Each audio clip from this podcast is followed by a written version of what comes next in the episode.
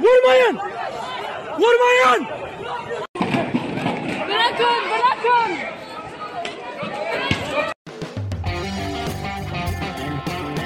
Yasaksız Meydan başlıyor. Eşit Haklar İçin İzleme Derneği ve Kısa Dalga İşbirliği ile Yasaksız Meydan başlıyor. Ben Zeynep Duygu Ağbayır. Bu bölümde konuğumuz avukat İdil Mahmutoğlu. Hoş geldiniz. Merhabalar, hoş bulduk.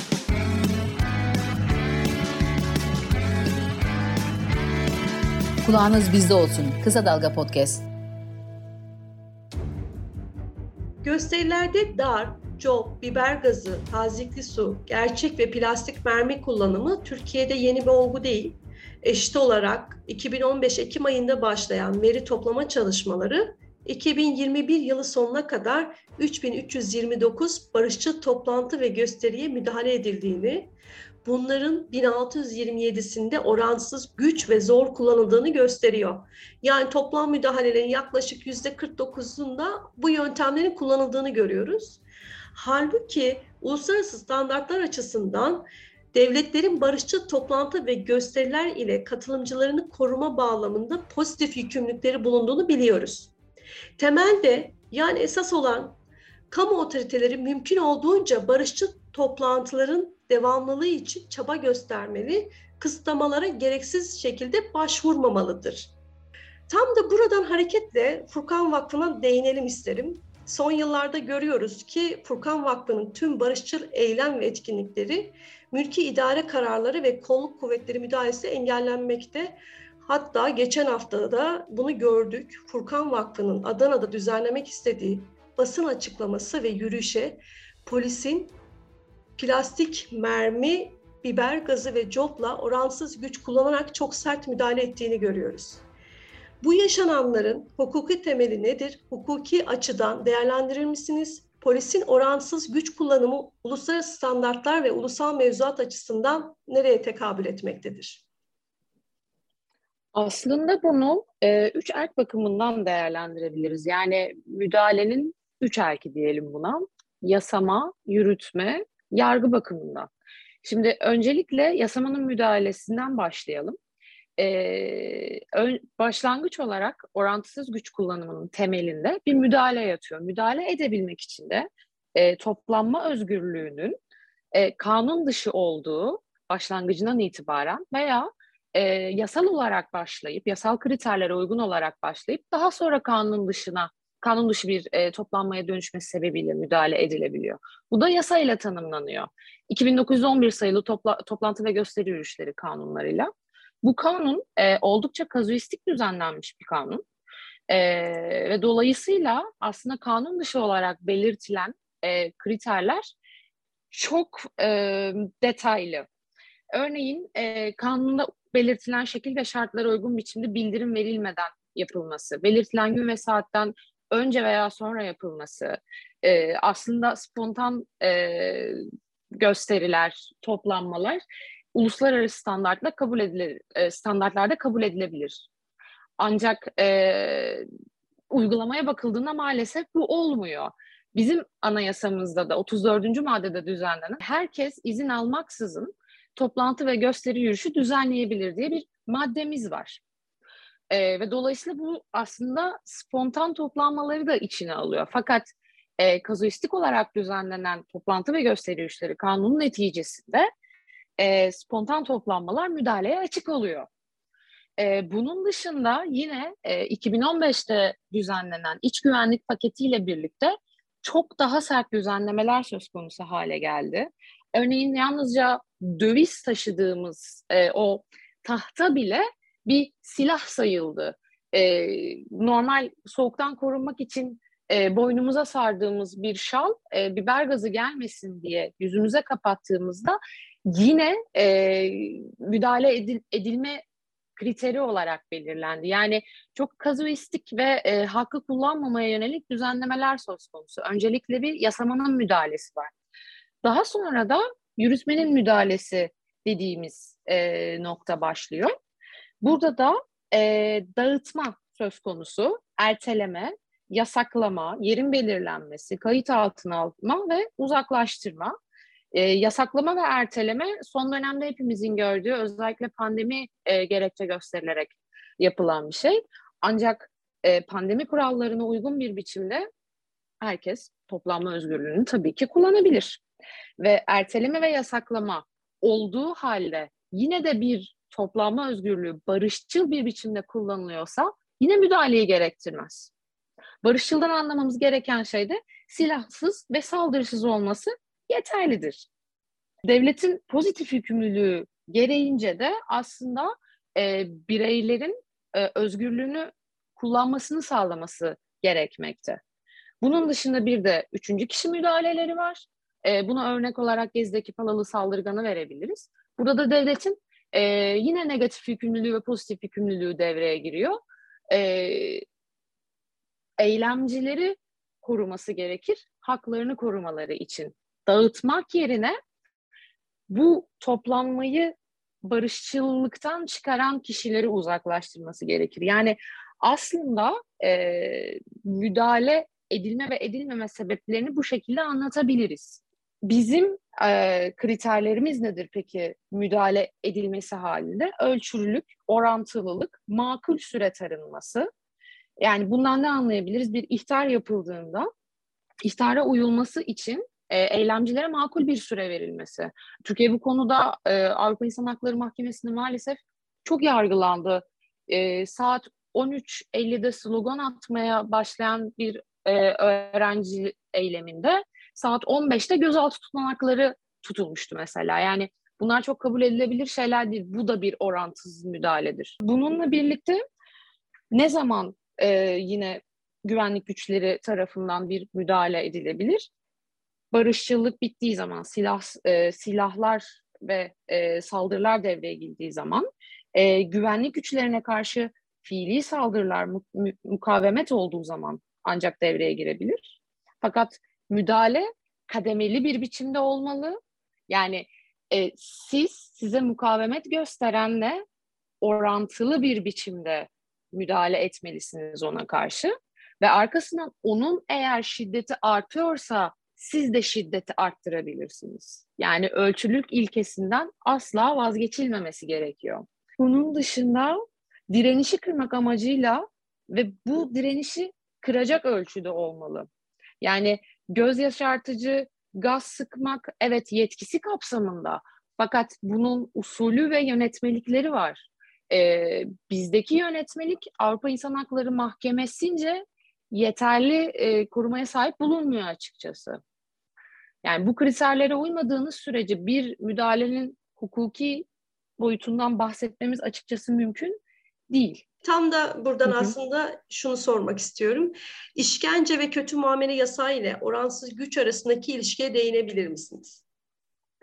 Tabii. Ee, işkence ve kötü muamele yasağı hem Avrupa İnsan Hakları Sözleşmesi'ndeki biz de tarafıyız, hem de bizim anayasamızda düzenlendi. Ee, herhangi bir sınırlama sebebine bağlı değil, mutlaktır. Ee, sözleşmede bu kavramlar çok geniş düzenlenmiş. Daha sonra içtihatlarla somutlaştırılmıştır ama şöyle ifade edebiliriz. İşkence kaçınılmaz olarak insanlık dışı ve aşağılayıcıdır ve tüm bu insanlık dışı muameler aşağılayıcıdır. Bu içtihattan alınma bir cümle. Bunu söyleyebilirim. Ee, mahkeme bu yasağa ilişkin ağırlık eşiği ölçütünü kullanıyor. Ee, bir fiil veya cezanın belli bir ağırlık eşiğinin üzerinde olmasını arıyor ve buna ilişkin de açıkçası somut deliller alıyor.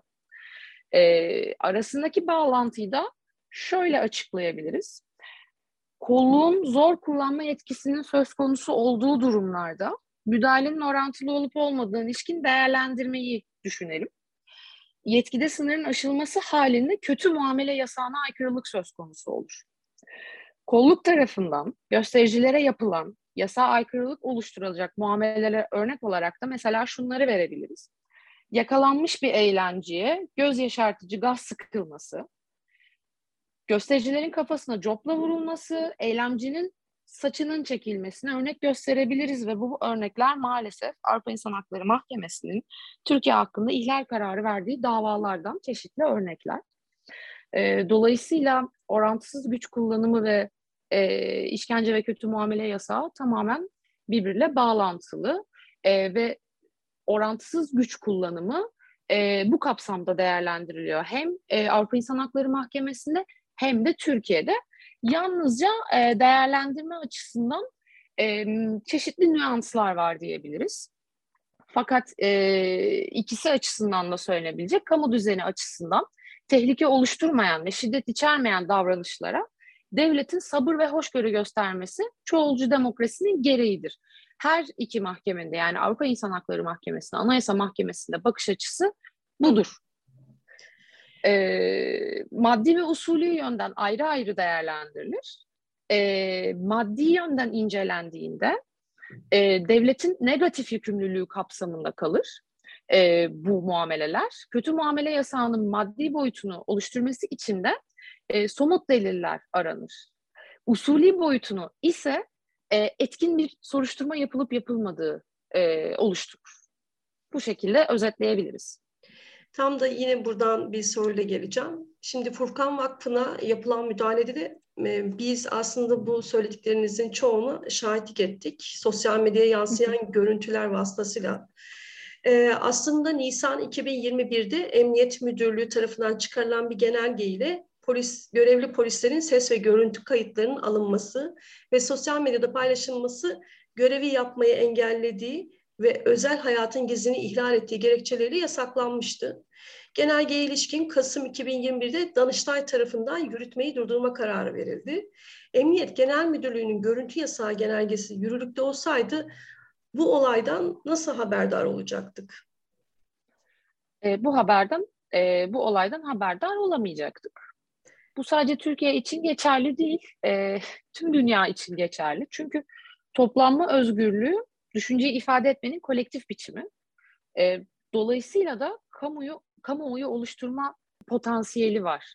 Ve bu da tüm iktidarları, tüm devletleri korkutan bir şey aslında. Ve dolayısıyla e, bunu dünyanın hiçbir yerinde öğrenemezdik. Açık ve net. Evet. Oku, dinle, izle. Kısa Dalga. Orantısız güç kullanımı ile ilgili olarak ön plana çıkan bir diğer konu da cezasızlık. Kısa bir hatırlatma yapmak istiyorum. Ataman grubu davalarında Avrupa İnsan Hakları Mahkemesi'nin temel bulguları arasında polis memurlarının toplantı ve gösterilerde hak ihlali yaratan tasarrufları ile ilgili yapılan soruşturmaların etkili olmamasının, üçüncü maddenin yani aslında işkence yasağının usul bakımından yüklediği pozitif yükümlülüklere aykırı olduğu yer almaktadır. Süreç içinde olumlu bir gelişme olmadığı görülmekte. Furkan Vakfı'na yapılan müdahalenin ardından valilik tarafından yapılan açıklamada iki polis hakkında soruşturma açıldığı yer almakta. Ancak görüntüler çok daha fazla polisin olduğunu göstermekte. Valiliğin açıklamasını güvenlik güçlerine yönelik cezasızlık bağlamında nasıl değerlendirebiliriz? Kamu otoritelerinin rolünü konuşalım isterim. Maalesef ki e, orantısız güç kullanımı gücünü cezasızlıktan alıyor. Bu çok acı bir gerçek. E, müdahalenin de maalesef ki e, orantısızlığı, cezasızlık oldukça artmaya devam edecek. Fakat yine de son dönemde e, bizim açımızdan sevindirici bir husus var. Anayasa Mahkemesi cezasızlıkla ilgili, bu husustaki cezasızlıkla ilgili çok fazla ihlal kararı verdi. Tabii ki bu seneler içindeki içtihat gelişimiyle de ilgili, fakat bu bizim için sevindirici bir şey. Cezasızlık e, caydırıcı etkiye sahip e, katılımcılar açısından. Çünkü kimse e, kendisine orantısız güç uygulanarak e, gün sonunda fiziksel e, şiddete maruz kalacağı bir yere gitmek istemeyecek. Ve dolayısıyla e, toplanma özgürlüğünü de kullanamayacaktır. Bu dolaylı yönden yine toplanma özgürlüğüne karşı bir müdahaleyi gerçekleştiriyor. Yargı bakımından müdahaleyi gerçekleştiriyor. Bu da başta konuştuğumuz erklerin müdahalesinin son sacayağı diyebiliriz. Ataman grubu kararları e, bundan birkaç yıl önce hali hazırda Avrupa İnsan Hakları Mahkemesi'nde e, Türkiye'nin taraf olduğu davaların, berdest davaların yüz otuz kadar olması sebebiyle ve e, verilen bir sürü ihlal kararına rağmen, kesinleşmiş ihlal kararına rağmen e, hiçbir surette adım atılmaması sebebiyle oluşturulmuş davalar grubu. E, burada genel önlemler ve bireysel önlemler e, açısından Türkiye'ye tavsiye niteliğinde kararlar e, ama tavsiyeler verildi. E, ve özellikle cezasızlık üzerinde duruldu.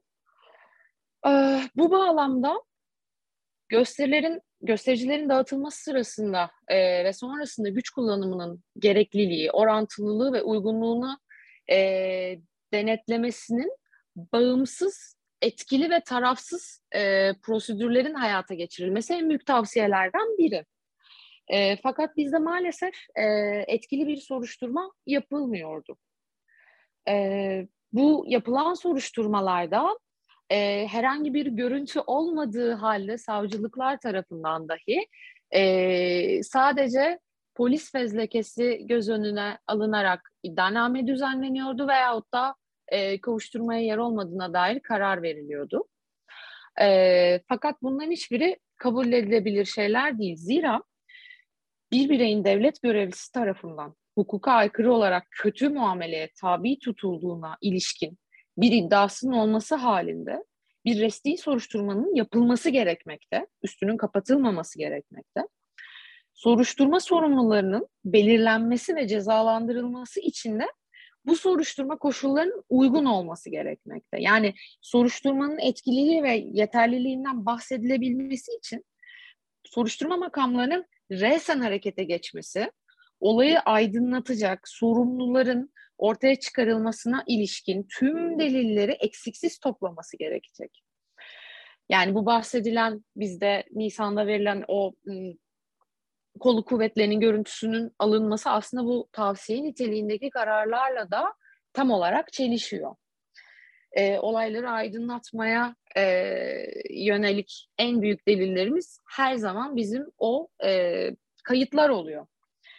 Bununla birlikte kötü muamele iddialarının gerektirdiği soruşturma yine bağımsız bir şekilde hızlı ve derinlikli olmalı. Bizde maalesef senelerce uzuyor. Berkin Elvan davası bunun en büyük örneği. Hepimizin gözü evet. önünde gerçekleşti. Evet. Ee, yetkililer olay ve olguları ciddiyetle öğrenmeye çalışmalı. Soruşturmayı sonlandırmaya da kararlarını e, temellendirmek için e, çabuk ve temelden yoksun sonuçlara varmalı, varmamalı. Burada kastım demin bahsettiğim hiçbir incelemek olmaksızın sadece fezlekeden yola çıkılarak e, oluşturulacak bir iddianame veya kovuşturmaya yer olmadığına dair karar. Güvenlik güçlerine yönelik etkili soruşturmaların gerçekleştirilmediğini, aksine barışçıl toplantı ve gösteriye katılan kişilere yönelik davaların yaygın olduğunu görüyoruz, hatta biliyoruz. Dolayısıyla cezasızlık ve yarattığı etki hakkında da neler söyleyebiliriz? Cezasızlığın yarattığı etki kesinlikle caydırıcılık. Hem dolaylı yönden hem de direkt olarak. Ee, toplanma ve Gö- toplantı ve gösteriye katılan kişilere yönelik davaların yaygın olması ise korkunç bir şey aslında. Çünkü dava açılması bile aslında e, hakkın özüyle tamamen aykırı, çelişkili bir husus oluşturuyor. Çünkü siz demokratik bir hakkınızı e, bu hukuka uygun şekilde kullanıyorsunuz. Fakat hakkınızda dava açılıyor. Yani bu olmaması gereken bir şey. E, beraat edilmesi veya yani yine korkunç bir sonuç olarak hükmün açıklanmasının geri bırakılması kararı verilmesi yine caydırıcı etkiye sebep oluyor. E, ve bunların hiçbiri aslında e, hakkın e, şey, hakkın özünün kullanılmasına yönelik devletin yine pozitif ve negatif yükümlülüklerine uygun değil. Cezasızlık bakımından değerlendirdiğimizde yani bir e, kolluk görevlisinin orantısız güç kullanması tamamen hukuka aykırıyken ve soruşturulma dahi verilmezken, üstelik iki bin iki yılında buna ilişkin bir düzenleme yapıldığı halde yani soruşturma izni gerek olmaksızın başlatılması gerekirken yine e, pratikte kolluk görevlileri hakkında soruşturma izni aranıyor. Daha üst makamlardaki e, yetkili kişilerin e, soruşturulmasına ilişkin yine bir izin yükümlülüğü yokken e, pratikte bir izin alınması süreci başlatılması da e, yine cezasızlık olgusunu tamamen beslemekte. Ahim orantısız gücü kullanan kolluk kuvvetlerine ilişkin herhangi bir etkilik, etkinli bir soruşturma yapılmamasını ve sistematik cezasızlığı tüm sonuçlarıyla birlikte çok ağır biçimde eleştiriyor. Ve fakat Avrupa, e, Anayasa Mahkemesi bu durumu yalnızca usul bakımından incelemekle yetinmekte. Maalesef ki e, diğer maddi unsurlara ilişkin herhangi bir yorum yapmamaktadır. Peki. Diyebiliriz. Peki, bize katıldığınız için çok teşekkür ederiz. Ben teşekkür ederim. Eşit Haklar İçin İzleme Derneği ve Kısa Dalga İşbirliği ile Yasaksız Meydan farklı konu ve konuklarla iki haftada bir Cuma günü sizlerle olmaya devam edecek. Şimdilik hoşça kalın. Kısa Dalga podcastleri Demet Bilge Erkasab'ın editörlüğünde Mehmet Özgür Candan'ın post prodüksiyonu ve Esra Baydemir'in hazırladığı görseller ile yayınlanıyor. Kısa Dalga'ya destek vermek için Patreon sayfamızı ziyaret edebilirsiniz.